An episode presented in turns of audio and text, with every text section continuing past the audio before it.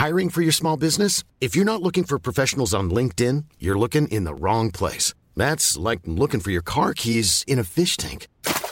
LinkedIn helps you hire professionals you can't find anywhere else, even those who aren't actively searching for a new job but might be open to the perfect role. In a given month, over 70% of LinkedIn users don't even visit other leading job sites. So start looking in the right place. With LinkedIn, you can hire professionals like a professional. Post your free job on linkedin.com slash people today. Millions of people have lost weight with personalized plans from Noom. Like Evan, who can't stand salads and still lost 50 pounds. Salads generally for most people are the easy button, right? For me, that wasn't an option. I never really was a salad guy. That's just not who I am. But Noom worked for me.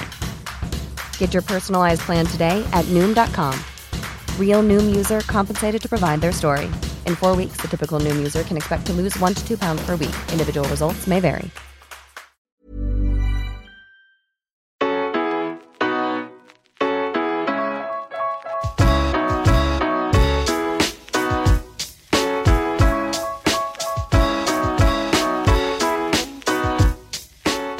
And you're very welcome along to this week's edition of the Rocky Road Rewind. I'm Simon Maguire, and I'm delighted to be joined as ever by regular host uh, and boxing writer for the Irish Sun, Kevin Byrne, and by up and coming Irish prospect, Tiernan Bradley. Welcome to the show, Tiernan. Well, lads, how's it going? Good, good. And we have you on especially because um, Conor McGregor is back in the ring, or back in the octagon, I should say, against Dustin Poirier. But you were involved. Uh, we're going to go back to August 2017 and the Mayweather McGregor uh, super fight, which took 4.3 million in pay per views in the US alone. I know, it, I know it well. I know it well. we, we, there's a reason why you're here. ah, yeah, I know. And um, Kev, do you want to take us back to August 2017 to set the scene first? Absolutely. Thanks for joining us, Tiernan. Good to see you. How are you keeping? Good to see you as well, Kev. Uh, just looking back at some messages there, even talking to you back when the fight was happening. Uh, so giving you some inside information. Absolutely. I always got, always got, you know, a finger on the pulse there, Tiernan. Um, yeah, some people want to forget that that fight ever took place, and it's impossible to ignore the fact that an Irishman was in the second biggest fight of all time. Uh, and I don't think any Irish boxer is ever going to be in as high profile a fight. Uh, we call Conor McGregor an Irish boxer. He's still zero and one. Maybe by the end of his career, he will uh, have added a few uh, names to his box names to his BoxRec, box rec record and maybe a couple of wins as well. We're going to go back to August 2017.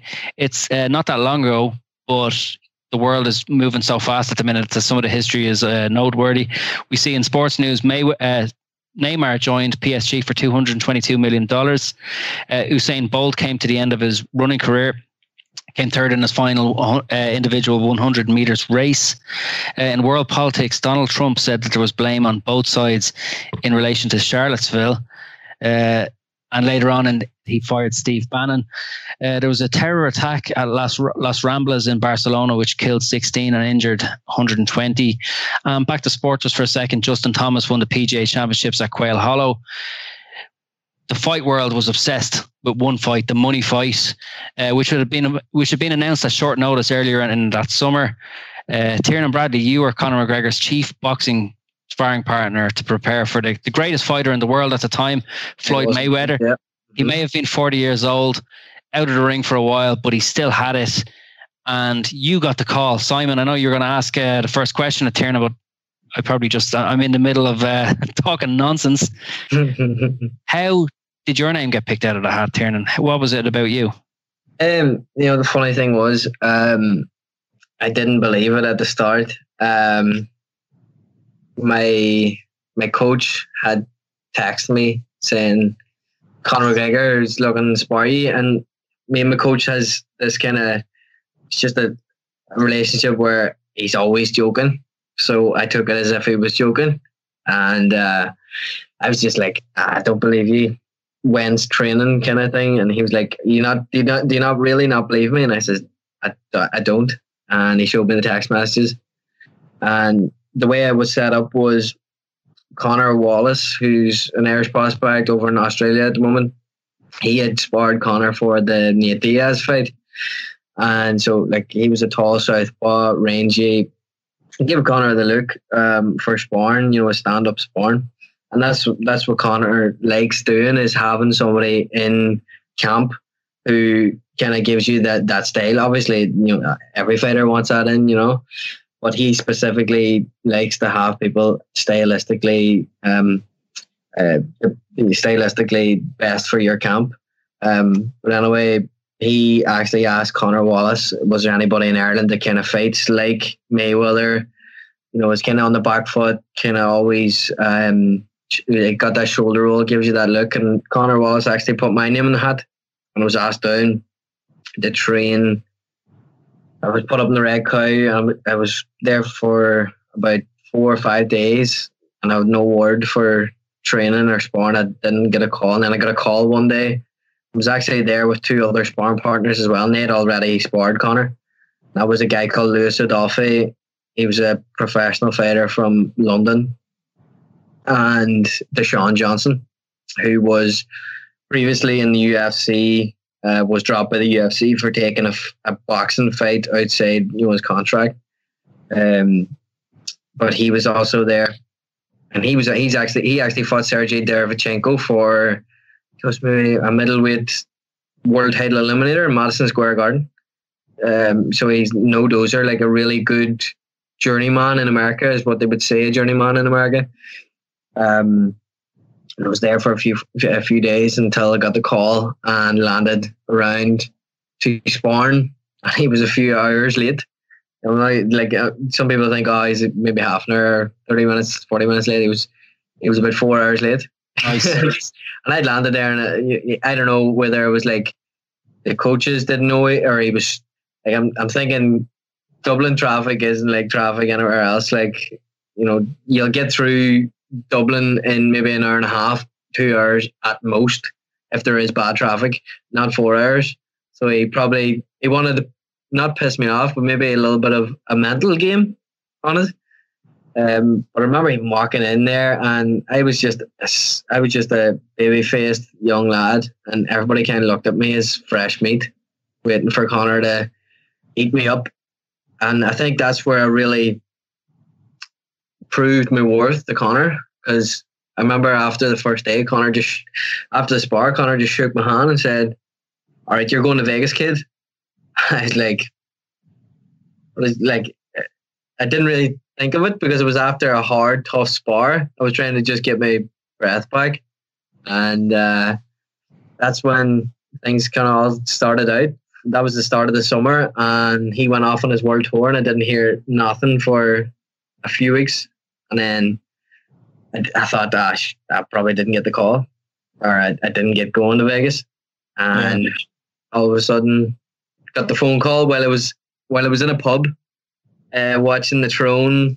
I don't know. Tyrone was maybe playing Donegal in the Ulster final, and I was in the pub and I was with my mates. And I was playing snooker. I get this phone call off his manager and was like, "Look, can you hop on the Vegas, hop on a plane to Vegas tonight?" like this was maybe one o'clock in the day, and I was like half kind of steaming as well, like half half cut. It's one o'clock in the day, of course. Yeah, well, we were, it was the Donegal match. You know, they they be on at like what 12, half twelve. Yeah, we were yeah. drinking maybe since half eleven. We we're all playing snooker or whatever, and, and uh, he got the phone call from his manager and was like, "Can you hop on a flight tonight?" And I was like, "Look, I need to go home and get sorted. I need to have money sorted, and he was like, "Look, we'll have everything kind of ready for you. Uh, we'll have food and everything ready for you when you get here. You won't need that much, um, and we'll sort out the contracts when you get here uh, for payment." And I was like, oh, "What the hell?" I was like, "Look, can I can you maybe book the flight for the morning so I can go home and get packed and say goodbye to my my parents? Like me, I was only twenty. Yeah. So like my mom was my mom was a bit sketchy. She was like, "Look, I'm not gonna tell you not to go, but just be careful." and uh, hopped on a flight then uh, to Vegas the next morning and got picked up by the lads, and that's when Vegas happened. As that's when it all started. Yeah. Simon, you you like do you remember the excitement in the air at the time? Um, a lot of a lot of people in pro boxing now were kind of writing off saying this is a farce. It's a clown show. Uh, McGregor has absolutely no chance. But that didn't stop the, the world and its imagination running absolute riot. Simon, you were telling me before we were recording about Mayweather's run of form, or McGregor's, pardon me, McGregor's run of form coming into this fight, and why people believe that he was the truth. Yeah, well, I mean, he'd he'd won 16 of his last 17 fights. Pretty much all of them were by uh, knockout. The ones he lost where it was a submission loss to um, to Nate Diaz when he went up to welterweight and fought at 100, 170 pounds. So people kind of had them as uh, two kind of odd fights, just different out there. But really, in his in his 145 to 155 career, he was just stopping lads left, right, and centre. And I, I think it was kind of like there was nobody there. Khabib kind of really wasn't on. He was on the scene, but he was just kind of this this force somewhere over in Russia that hadn't really cracked UFC market. Kind of like what Chimaev is doing now. Kind of exactly like what um, Chimaev is doing, and it's, it's, it's he's kind of just there. Although Chimaev is getting a bit of a big a bigger jump because I think I think he was due to Yeah. fight Leon Edwards, who was top three or four ranked, so it would have been a, a bigger bump, a stub toe or a finger or something. something like that. Yeah, but the, the Khabib thing, he was just it was kind of like a shadow, but the fight didn't make sense financially. Um, and it, I remember just thinking, he, I wouldn't mind seeing him box, but I don't know if, if, if fighting the best pure boxer, possibly of all time, but definitely of the last 25 years, is, Exactly. you know, where he should be putting himself in. See, I think what the, the lads were thinking was, all right, Floyd is 40 years of age. You know, there's not many people that can still fight at 40 years of age. You, like you, you take a look at most of the big guys over the last 20 years that have gotten beaten near the end of the careers. They have been 40. Like you take a look at Canelo against Shane Mosley. Canelo took apart Shane Mosley. He wasn't the same. He didn't have the the, the best of uh, hand speed.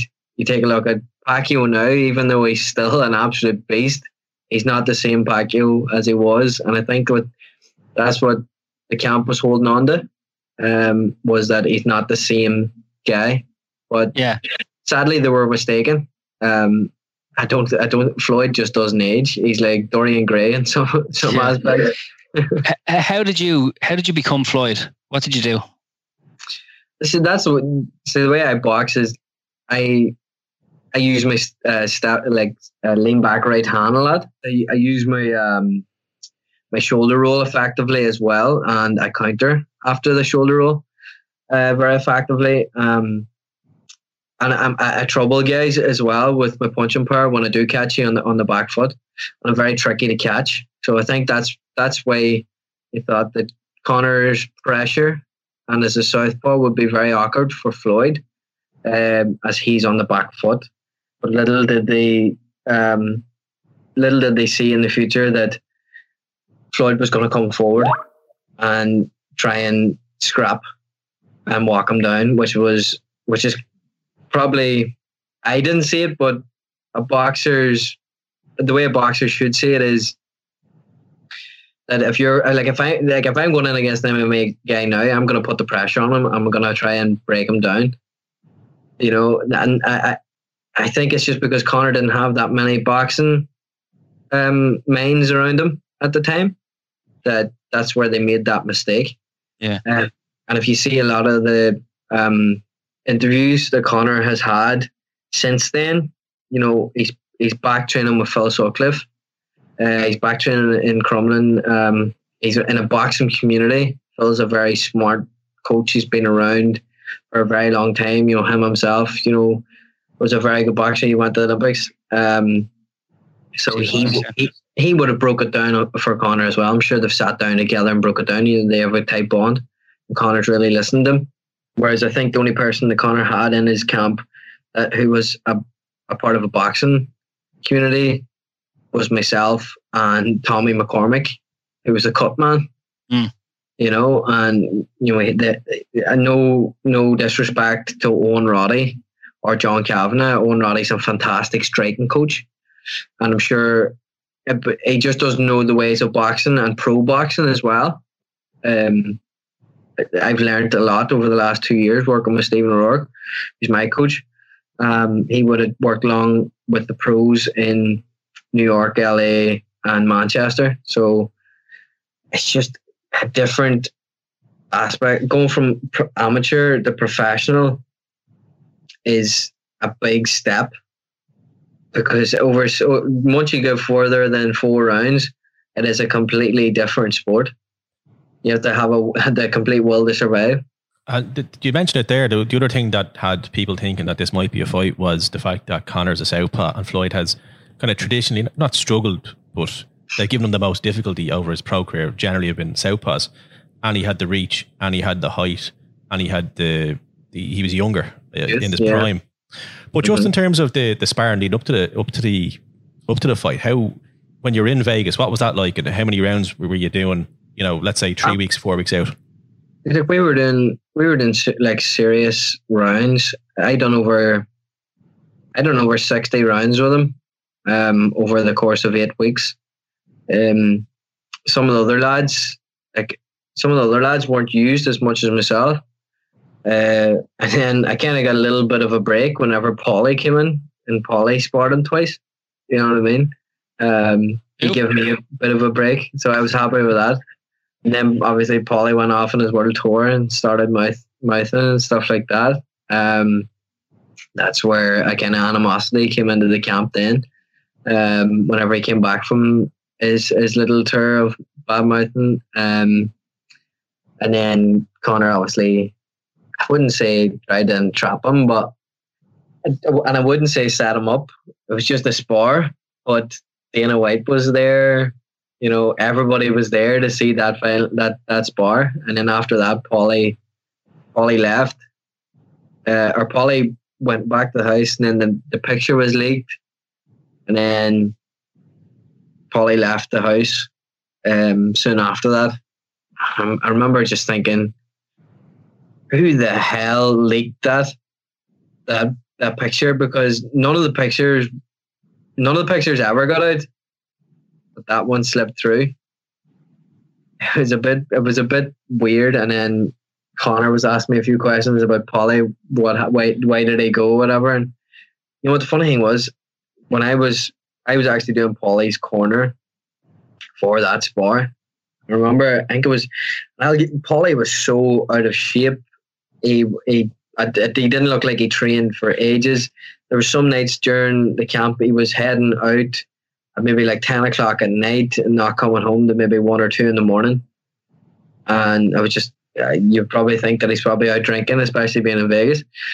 So you know that he didn't take it serious. And with him being a little bit butthurt about everybody saying that Conor beat him up, Conor did beat him up. And I'll say that now. And he doesn't like me, he probably doesn't like me saying that. And a lot of his fans don't like me saying that. Conor did beat him up. But I'm sure if Paulie got a little bit of shape and got back boxing, same as way when he fought Artem in the bare knuckle, if he had if he if he boxed a little, got back to his boxing and got into shape, he would give Conor a relatively good fight. But I still think Conor would beat him by looking at that looking at that spar.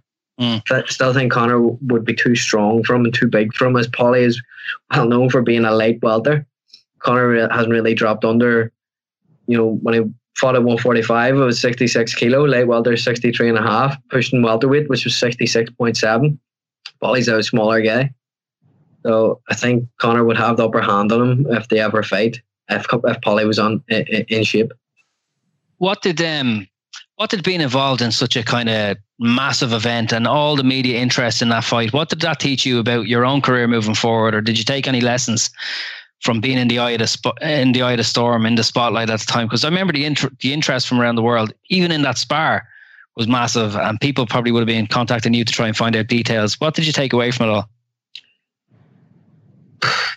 don't give a shit what uh, anybody else thinks um, I think that's what I took from everything if somebody somebody's giving you grief online just don't react to it because I think that's where Paulie has fallen into the trap where he's reacted to every single thing and he's made it a little bit too obvious that he did get beat up in that spar because he's so butthurt. Um, you know what I mean? Like when I say that word, it, it is absolutely, but he was, he was so butthurt over it. I think if he if he shrugged it off and would have said, ha ha, you know, great spar, but I still smacked you up kind of thing, you know, I think people wouldn't have believed that he got smacked up. You know, I don't know. It's just yeah. that that's the way that's way that's what I take out of it. That I just don't give a shit what what the media or anybody uh, says about you. Just do your own thing, and um, and train hard.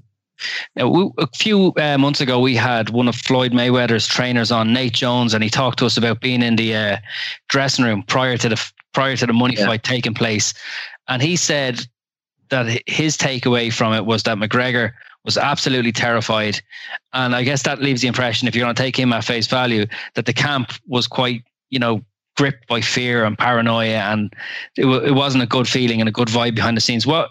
How would you respond to that? Um, there was no fear in the in the dressing rooms before. Like I remember, it was so relaxed, and there was like, I, I remember they they didn't have any anybody to sing uh, the national anthem, and then they had Imelda May sing it. Um, forgot his ball guard. I don't think it was fear. I think it was more some things went wrong, and I kind of it didn't mess with Conor's head, but I kind of threw him a little bit. It you it has to be something huge to make Conor McGregor fear. You know, it has to be something huge. Like it might have threw him off a little bit mentally and trying to he was trying to get in his groove, but at the same time, he was not fearful at at all. Um, like he was warming up in his suit pants you know what I mean? Like he was warming up in his suit pants. He had his hand wraps wrapped. He was shadowboxing around in his suit pants. He was he was in his zone. Like how can you say a man's fearful if he's shadowboxing in his suit pants? Like you'd get dressed straight away and you'd be a little bit you'd be sitting there kind of looking around you and a bit jittery. Yeah. You know? from, from, looking from the outside, I, I, didn't make it to Vegas that week, but it looked like the town went absolutely crazy. What do you recall from the couple of days before the fight? Like there was a lot of Irish in town. I think for a twenty thousand seater venue, only fifteen thousand or or just or fewer than fifteen thousand made it in because of the price of tickets. But yeah. so many people actually went to Vegas and didn't attend the fight, so it looked like the the city was just bursting. The weigh-in was absolutely crazy. Uh, I remember, it's like we got there at the weigh-in, and it was so it was so funny because I was walking in with for the weigh-in, and it was I was kind of like I was behind Colin Byrne, who um, is Conor's like kind of strength and conditioning kind of guy, and works with McGregor fast. And I remember just kind of walking him backways because he was holding the camera, and I was walking backways, kind of making sure nobody was uh, was going to trip over him or he was going to trip over any leads. I remember just looking around, and there's people going to grab Conor and they were grabbing me and my hair was getting pulled and and there was more people the weigh in than there was at the fight, obviously, and because I think it was there was three tickets in the weigh-in, and outside was absolutely, absolutely crazy. You know, there was people coming up to me and grabbing me and asking me for pictures, and there's people from my hometown. You know, groups of fifteen to twenty people from my hometown. My hometown's only thirty thousand people. There must have been about 15 groups, about 20 people, you know, asking for pictures from my hometown. And it was absolutely crazy. All over, like, I'd say, I'd say Ireland went from easily 6 million people to about four and a half million people whenever that fight was happening because there were so many people over there. Um, but yeah, the lead up to it was absolutely crazy. I remember I made up, I made good friends with Chris Eubank's son, Joseph Eubank. Um, he doesn't box. He's not not, not one of the boxers. Um, I remember being at the fight and I was in the changing rooms and I got this phone call from Joseph on WhatsApp. It was like, ah, oh, hey, how's it going? Joseph, what's the crack? And it was Chris Eubank Sr. on the phone. And I'll not do, uh, uh, uh, do it. No, I'm not doing that. I'm not do doing that. It, it was like, Tiernan uh, can can you get me into the fight? And a terrible accent. Good, it's good. But essentially, he says that he was meant to be going to the fight with Tony Senior, Tony McGregor Senior, or Tony McGregor, um, Conor's dad. But they left without him, and he has no. He was meant to get in with him, and he had no tickets. Blah blah blah, bluffing bluffing himself into the fight. Um, so I was like. Eubank Senior is one of my frigging idols. I can't let him down here. And it was put on me like it was only frigging twenty. Do you really think I have a pull over ticket? People get random people getting tickets. Yeah. I, I walked over to this promoter of the, the the arena. I was like, look, Chris Eubank Senior's outside. He was meant to be here with Tony Senior, and they were like, "Oh yeah, no problem. We'll get him in now." And he was like, "Look, can you go out to the front door and meet him and bring him in?" We'll say tell the security. I was like, "What? I actually got him in for free." Uh. so I walked the door and I got him in, and I remember he was with Joseph, son, and I was like, "Look, Chris, yeah, you, you can go in." He goes, "Can Joseph come in as well?" And they were like, "No, he can't come in." So he just he just went, "All right, good luck." His son and left his son later. outside. Like his son was only like nineteen or twenty as well. Like he just Uh. kind of left his son to it. Walked in. Remember, he he, he was wearing his pointy shoes, black skinny jeans, purple shirt. Pretty sure he was wearing a sheriff badge as well. Essential You police. know, work. something mad. And then I remember walking about with him, and then he was saying, "Look, if you ever need anything, uh, give me a shout." Blah blah blah. So he owes me a favor. You know, if Chris Eubank is watching this, uh, you owe me a favor, Chris, a big favor. Um, but then and then he tried to walk. He was like, "Look, where's my seat?" And I was like, "I got you in. I'm not going to walk you to your seat." You know, what I mean? Just do you want me to take your coat? Get me, get me a cappuccino, please. exactly. So he was like, "Look, I'll probably I'll find somewhere." I remember he ended up walk. He ended up ringside. of course I did. don't I don't know how he ended up ringside. I think he ended up walking in O'Connor. And remember, uh, you remember that guy that got into the the, the Mayweather fight um, for free? Remember he done a video on YouTube. so, yeah, The, yeah. the, Sneaked the, in. the ukulele song. I think so. I think What it was was his name? him. He was a I can't teacher. He did the ukulele song. Remember? There's only one Conor McGregor, and there's Oh no, no, oh, there's that Mick uh, Constantine. Constantine, Mick Constantine. No, it was a different guy. It was a YouTuber guy. Um, he sneaked in, and I remember he was doing the video when he was doing like you know a sneaky video through his iPhone or whatever, and somebody was where he was going up an elevator and he comes out of the elevator. This YouTube video has got a million like loads of views on YouTube. And he comes out of the video or out of the elevator, and there's me walking past with Chris Eubank Senior, Ah. you know, having this random chat. And uh, if, if people that don't, don't believe me, I always refer to that video. Got your proof. Exactly. Yeah, well, Christopher Livingston Eubank, you owe this man a favor. If you're listening, exactly. get in touch. Exactly. It was the most craziest experience ever, even after the fight, going back to the changing room. And I remember kind of we're all standing outside the changing room. And there was a buffet there for some of the producers and the promoters and I don't know, but there was a steaming Gerard Butler and Chris Hemsworth standing there. And these guys are freaking huge, huge big guys. And then Don Cheadle, who's a tiny guy. And I remember they were just standing there, and Gerard Butler looks absolutely steaming, big red facing him, got this mad Scottish American accent, and he's stuffing his mouth with like chicken goujons and I don't know, vents and just crab buffet food. I remember I t- tried to start a conversation with him while he had food in his mouth. And I was like, oh, what do you think of the fight? And uh, he went to speak and he remembered that he had food in his mouth. And then Chris Hemsworth buttered in and was like, yeah, I think he done relatively well for a guy from MMA coming over to boxing. And then Don Cheadle buttered in. He was like, yeah, I thought he actually done very, very good. Uh, Floyd's an absolute monster, blah, blah, blah. And I remember just being absolutely starstruck, standing there, even listening to them. And I didn't even know what I was going to say next. Just standing there staring. I was like, oh, for fuck's sake. Yeah. I'd have thought the starstruck was gone out of you at that stage after a couple of weeks in Las Vegas, but I suppose, yeah, everywhere you go, you meet bigger, bigger names. it wasn't like even when before the fight, we were kind of walking around as he was getting warmed up, and I walked in ringside, and we're just standing there, kind of watching a fight, and we're standing at the front, and one of the stewards was like, "Sit down, sit down." And I kind of, I thought somebody behind me was like giving me the evils or something. I turned around and there was friggin' A Rod and J Lo just sitting there, and I was standing right in front of them. You know, I was so ignorant. And then I was like, oh shit. and then I turned I turned to my right.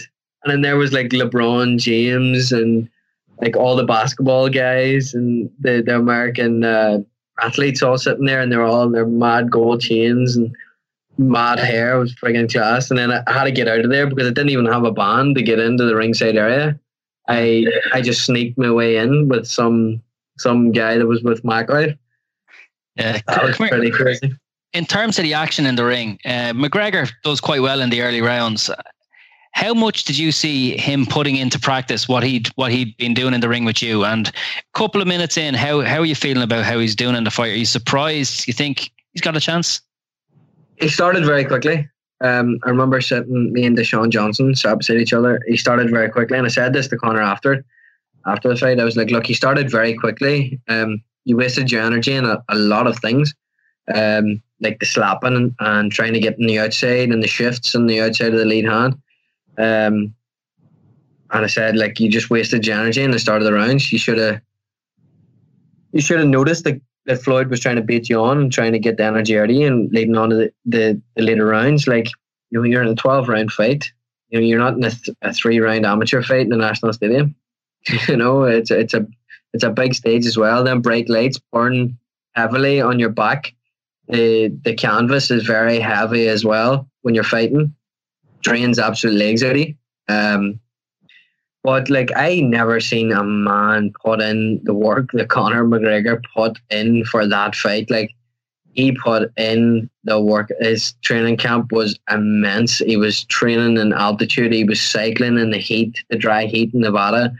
Um, there was a few videos during that camp. He was running in the the underwater uh, treadmill, but uh, he does mostly cycling. Um, but like seeing see when we were sparring, like we were sparring nine nine rounds every single time, and then he was finishing off on maybe six rounds on pads. Um, maybe it's just something. Maybe it's just he needs to pace himself. He maybe has too much twitch fibers or fast twitch fibers that he needs to um, change into endurance fibers.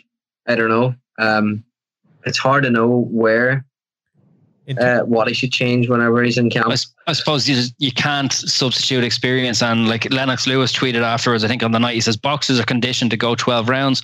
All Floyd Mayweather had to do was take him to deep water and drown him. Any good boxer would have done the same. I suppose there's no substitute for having done it. Mm-hmm. Exactly. Uh, just in relation to the training, uh, this is going to sound like a bit of a weird question, but when you're fighting in MMA, like he tends to glide across the canvas because he's barefoot. Did you notice Mm. any different? Did he did he train all the time with um, boxing shoes on, or did you notice any different with, with his footwork? No, he, he trained with boxing shoes on. Uh, He had it obviously, you know, because the can- the canvas we were sparring was it would have cut the toes of you if you were if you did have bare feet. Um, it was always in a, in a on a boxing canvas. Um, but I don't know. It don't. I don't know because obviously I'm not an MMA guy myself. I don't know how I would feel with barefoot. Um, I would imagine the shoes would just give you a little bit more support. Um, I don't know. I'm, I'm I'm not an MMA guy to be able to answer that because I don't. I never fought without uh, without shoes. But just in So- terms of looking at the fight itself, did, did you notice something? Was he was he moving as you'd expected him to move, um, or did, did you see an improvement uh, over the couple of weeks, or was it just he, he, the footwork is kind of irrelevant? Really, he had he had what he had. I would. It was irrelevant. Like you know, when you're a southpaw against an orthodox fighter, um, you tend to float around to the outside of the the orthodox's hand, lead hand, um, and bring in the backhand. And I think that's what they were concentrating as well on was trying to lead on the outside of the, the lead lead foot, bring in the backhand, which was his Conor strong hand, and then bring over the right hook, which is a pretty simple tactic for for southpaws against uh, orthodox um, is to be in that backhand. So um, I would say his, his legs were probably a little bit heavy from the canvas. I don't know. Uh, canvas might have been a little bit thick because I'd say Floyd Floyd's legs are probably conditioned from the, uh, the amount of doghouse spars that he's probably had in, in the Mayweather gym. Yeah. Uh, that man's conditioning would have been through the roof. As you And he- say, you can't beat experience. He fought the perfect fight as well because I suppose even if McGregor was a complete novice in terms of pro boxing, he had to be wary of getting caught with a city shot early in the fight. Mayweather throws in the first three rounds combined, he, he only throws three uh, power punches. Yeah. Uh, in three rounds, so like three around, and, and were probably body punches as well. Yeah, probably yeah, and like for the rest of the fight, and bear in mind it's over in the tenth, he throws 143 power punches and lands 60 percent of them. Yeah. I think of the nine, he only landed 41% as well. So he really begins to load up from round four, five, six. And at that stage, you can see that the bubble has burst. And McGregor has a little bit of joy, but as he's getting tired, McGregor's actually only really grown into yeah. the fight. So afterwards, there's an impression that McGregor's done really well and he hasn't embarrassed himself. But I guess Floyd has also kind of fought the perfect fight for what it was. Mm-hmm. Unfortunately, like the boxers, especially with Floyd having 50 fights, has, a muscle memory for those types of rounds. Like the three minute, those three minute rounds is a it's a piece of piss for mm-hmm. Floyd Mayweather. You know, for twelve rounds, it, like he's done twelve rounds. How many? And especially later on in his career, when he wasn't really knocking out guys, he was doing twelve rounds on the daily. Yeah, uh, you know that guy was was he was e- easily doing twelve rounds in camp. Um, he, he's thirty. He's thirty. He's thirty nine and zero oh when McGregor's doing his plumbing apprenticeship. Yeah, he's thir- 39 and 0. Yeah. Um, I remember at the time there was a lot of talk. Is this this fight is going to be the downfall of boxing? And then other people thought all the eyeballs that this is going to bring is actually going to be a great thing for the sport. I don't know where you guys stand on it. I think I enjoyed it at the time. And I don't like to get too moralistic. It's a fight and it's prize fighting. They're there to make money. Both of them got well paid. Floyd made Mayweather made upwards of two hundred million dollars. McGregor made hundred million dollars plus. Fair play to them. People tune in. People pay the money. But I think people, but people play into the fact that, um, and this is a this is a terrible thing to say, but in America, there's a, there's a there's definitely a thing called the Great White Hope, and it is absolutely crazy. And we'll play into the fact where, you know, you take a look at Kelly Pavlik. For years, Mayweather had was the the best boxer in, in America, um, and then when this like nobody challenged them, not one person challenged them, and then a, a, guy that's on top of his game, a white guy that's on top of his game in MMA comes in, and especially in America, you know, with America being such a, a crazy place and, and a racist place as well. Um, they they seen Conor, oh, they're going to overthrow uh, this massive black figure, and him being a, a, the white hope coming in to uh, from MMA over to boxing, I think people were playing into th- that fact as well. Um, so I think that attracted a lot of the big things as well. It was white v black, and Floyd tried to bring that in as well. And some of the, did, the yeah. press, he did, yeah. Um, some people tried to say that Conor called him a monkey. You know, I, I don't believe that Conor was racist once towards them during that camp. Uh, he made the, he made the uh, dance for me boy remark at one of yeah, the yeah, yeah. Now, uh, it was a very ignorant remark to make. I don't think he meant it in the way that it would come across in America, but you yeah. know, um, he did say it in America. yeah. So it, yeah. it, it, kind of riled up. It would feed into what you're saying, all right, yeah. Mm-hmm. Exactly, and that's why it, that's why it attracted a lot of things and, and a lot of viewers from America as well um, which is bear, bear, in mind as well the MAGA stuff I mentioned at the start, like with the Charlottesville happens that month. Trump is in power. Trump is linked inextricably to the UFC. Dana White supported him. I think he he nearly attended. I don't think he did, but he nearly attended. Uh, McGregor's previous fight, but then again, Floyd was Floyd Mayweather was uh, a supporter as well of Trump. So, I guess uh, it's difficult to you're not sure where you draw the line. But I reckon probably McGregor had a lot of the MAGA guys on his side. Oh yeah, for sure. Of course, of course, and a lot of the Irish community over there uh, there as well. And you see a lot of the Irish community over there getting a lot of grief for supporting um, Trump and things like that, which is totally understandable. Understandable. They have their beliefs, but at the same time, if you're against if you're against things like that coming from an Irish immigration point, um, you're you're not Irish at all. Yeah. Every time you see some sort of dickhead con- congressman making a fool of himself, you're waiting and hoping he doesn't have an Irish name, and then it's yeah. O'Brien or something. Oh no! well, hopefully, hopefully we'll see a bit bit more. Um, uh, like with Biden coming in and yeah. him having a lot of his uh, his Irish roots and in touch with his uh, Irish roots, hopefully we'll see a bit of progress for the, the Irish American trade. Absolutely. Especially um, for Brexit coming in with me being a northerner as well. Hey, I'm Ryan Reynolds. Recently, I asked Mint Mobile's legal team if big wireless companies are allowed to raise prices due to inflation. They said yes. And then when I asked if raising prices technically violates those onerous two year contracts, they said, What the f are you talking about, you insane Hollywood ass? So to recap, we're cutting the price of Mint Unlimited from $30 a month to just $15 a month. Give it a try at mintmobile.com slash switch. $45 up front for three months plus taxes and fees. Promoting for new customers for limited time. Unlimited more than 40 gigabytes per month. Slows. Full terms at mintmobile.com.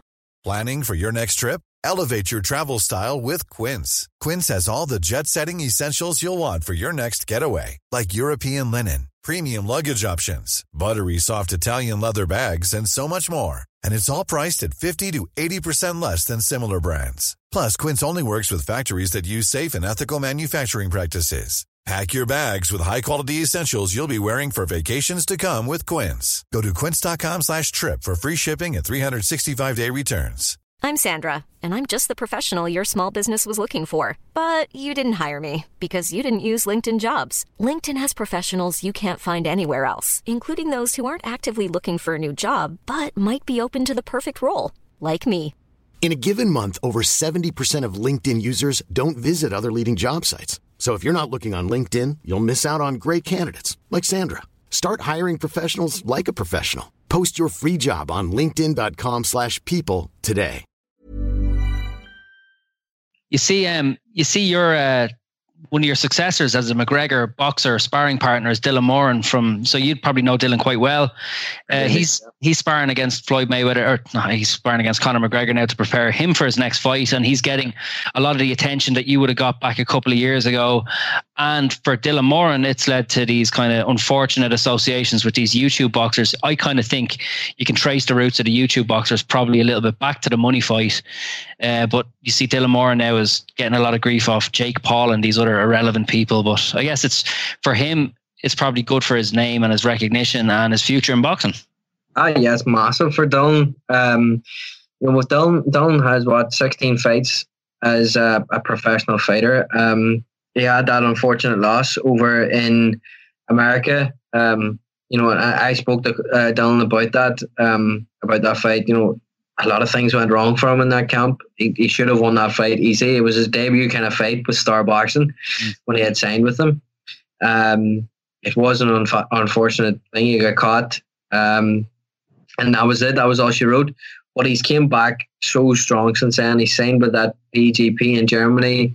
He was doing fantastic over there. And then he gets another knock. They go bust at the start of kind of COVID happening. And then he has to come back here and start all over again. He's back to square one.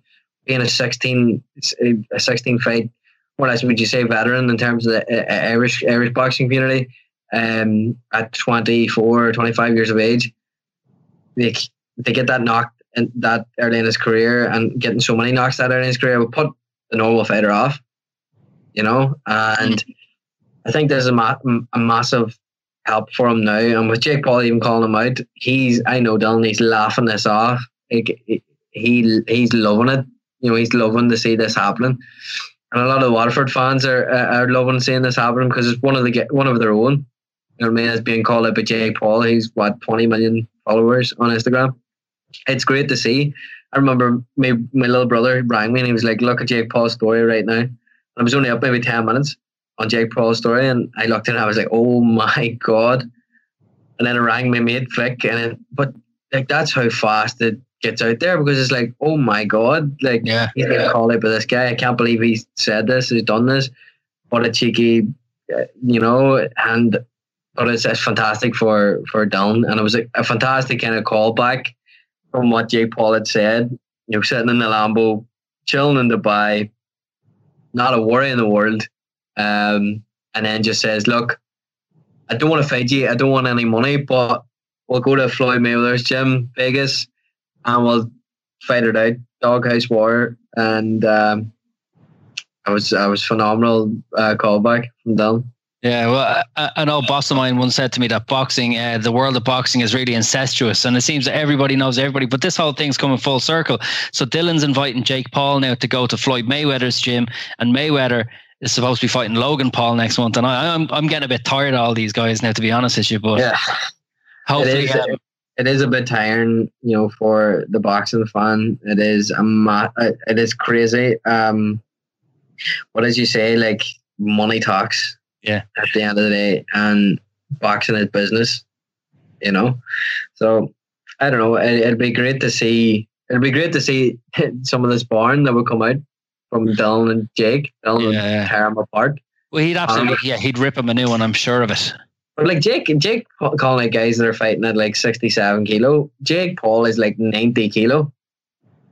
You know what I mean? Like Nate, he came in about 180 pounds or something. I don't know, something crazy for the Nate Robinson fight. Nate Robinson came in at like 179, 180 pounds, which was about like 10 pound difference. Like, are you being how is how are these commissions commissioning the fights? Yeah. Well, I don't think I crossed the road to watch it, to be honest with you. But uh, It's like going back to them pride fights in Japan. You know, Muhammad Ali against the, the wrestler yeah, or like a big a, a big Braz- uh, remember your girl um it's a Ruby Garcia she would fight some of the ja- J- Japanese uh MMA fighters and there's a massive weight difference between the two Yeah, I think I think Leo, Lyoto Machida fought um, BJ Penn at light at light heavyweight, and BJ Penn was Yeah. the UFC lightweight champion at one stage. You know, Yeah. So It's, uh, it, it kind of brings you back to these types of fights as well you know fantasy fights well, just give me uh, give me the genuine article anytime. At this time last year, uh, Tiernan, you were um, in a very different stage of your, career. ah yeah um I kind of well I was kind of lost in the ways of my thinking and the ways of my training um last year uh turned everything around at Christmas started training very hard um turned vegan in January done the usual freaking vegan veganuary as I would say I'd done that for January then for February as well. And then I was like oh this is amazing. I dropped was- from like 90, 95 to 80 kilo. Whoa. and uh, like over the, the January February months, and then it was my brother in law's stag party, and we went to Galway for it. It's probably one of the last kind of get getaways for before COVID, and um, I ended up eating the Supermac's on the way home, like chicken burger, and I didn't know until the next morning. I looked at my bedside locker, and there was a big chicken burger, and I was like, ah, broke it, brag, two months down the drain. And then two weeks later, my sister got married, um, and that was March thirteenth, and it was that was the last kind of wedding before complete lockdown. Um, but then I remember lockdown happened, everybody was lost, didn't know what the crack was, and I was kind of I turned to like Zoom calls, uh, drinking with my mates, doing quizzes, blah blah blah. Went from eighty to like ninety five again, two stone, it's crazy just eating takeaways, drinking, and then got back into training. My mates pulled me out of my house one morning and said, "Look, we're gonna do a bit, of, bit out the back." So we'd done a bit out the back, done some forest runs, trained very hard right up till July. Things started to open up down in Dublin again. Moved back to Dublin, back in the training with Stephen, and then had my first fight in October. I dropped from 95 to 68 kilo um, for my fight in October, and then I dropped dropped down to 66 then for my last fight there in December, and now I'll be going down to 64 my next fight. So it's a, it's been a massive journey from where I was to where I am now, and I can only can only get better, you know. And what happened to you in the, the kind of lost years from your name up in lights, you know, being interviewed, uh, you know, association or media organizations all over the world talking about the money fight, which we've discussed in great detail today, and your contributions been brilliant. What happened to you in the last years between, you know, the COVID and uh, and making your professional debut in 2020, and and then what what happened in there? Um, I don't know. Uh, I remember I had a fight. Uh, uh, fought my last kind of amateur show on my home show in Omagh, and um, I fought that at like seventy five kilo as well. Like it was probably sitting heavier then, heavy then. That was when I came back from the whole McGregor thing, and I went to New York, and I was going to turn pro over in New York, and I was going to start a gym, blah blah blah, and ended up ended up like holidaying for a month, and then um, it turned into two month holiday, and then a three month holiday, and and things just didn't really get going when I got over there. I was coaching in a boxing club, Champs Boxing Club in New Rochelle, who Laurie Freyers trains out of, Um, Richie O'Leary's the head coach there, and I was training guys in there and taking pads. I was still around a boxing gym. I was still around a boxing community. I'm still learning as a, as a as a boxer, um, but I just wasn't training. I wasn't living the life. Then I went up to see my sister in Canada, and then came home. And when I came home, I didn't have the mentality for anything. For about a year, struggled, struggled a lot. Um, when I'd moved down to Dublin that that Christmas, um, I, I needed to get out. Like I made the decision to move to Dublin. It was Ray Moylette fought in Castlebar for the WBC silver title, and um, I was chatting to Stephen O'Rourke, my head, co- the head coach there, and he says, "Look, come down, do a bit of training." And at that stage, I was probably I was sitting very heavily, really out of shape. My face was swollen. I wasn't I wasn't the fighter that I was, and he seen something. He just he just he seen something in me, and he he knew that I needed to get out of my old rut. So that's when I, it took me a good year to get settled in in Dublin. Um, just getting a job and trying to get a place to myself. You know, I was living in digs with my girlfriend, and uh, it was it was hard. It was very hard, as you know. The the renting crisis in Dublin, it's absolutely crazy. To, for you know, paying paying out of your skin for just to live for the base base amount. You know, so um, but it took me a good full year to get get into it. And then when I got going, COVID hit. Yeah, but of course, something needed to something deep down in me. There's no, you can't just let yourself go again. And go back into training, and then I needed that fight. I needed that fight date in October. I had a fight date in September, and then I changed to October. So it gave me a little bit extra time to get ready. And then obviously I'm here now. I'm two and zero. I'm two and zero. I'm two and zero going for my third fight now in the twentieth of February. Um, in Spain. Hopefully, the cases don't surge high again, and the shows are going to be cancelled again. Because I've seen there was a show on the twenty third of January. Irish boxing show was cancelled. Yeah, unfortunate. That's the way things are going at the moment in boxing community with uh, COVID. Um, but yeah, I hope I'm hoping to get out in the twentieth of February, go three and zero, and then hopefully be eight zero by the end of the year and get in some big fights. Maybe get an eight or ten rounder title and set my path. Keep going for it. Well, Exactly. Tiernan, we wish you all the best, and we'll be keeping an eye on, on your progress in 2021. I've no doubt you're gonna you're gonna rack up those wins. Keep I going. appreciate it.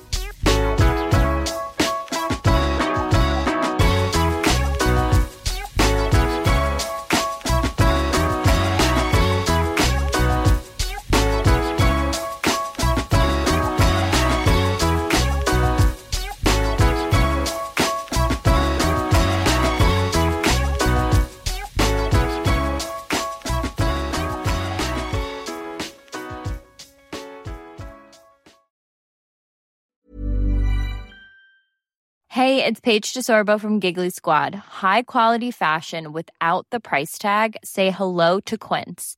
I'm snagging high-end essentials like cozy cashmere sweaters, sleek leather jackets, fine jewelry, and so much more. With Quince being 50 to 80% less than similar brands.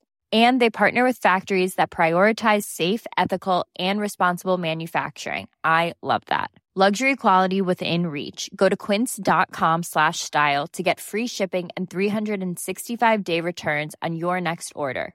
Quince.com slash style. Sick of being upsold at gyms? My guy, you're currently a base member. For $90 more, I can upgrade you to our Shred membership. For $130 more, you'll be a swole member. And for just $300 more, you'll reach Sweat Platinum. At Planet Fitness, you'll get energy without the upsell. Never pushy, always free fitness training and equipment for every workout. It's fitness that fits your budget. Join Planet Fitness for just $1 down and $10 a month. Cancel anytime. Deal ends Friday, May 10th. See Home Club for details.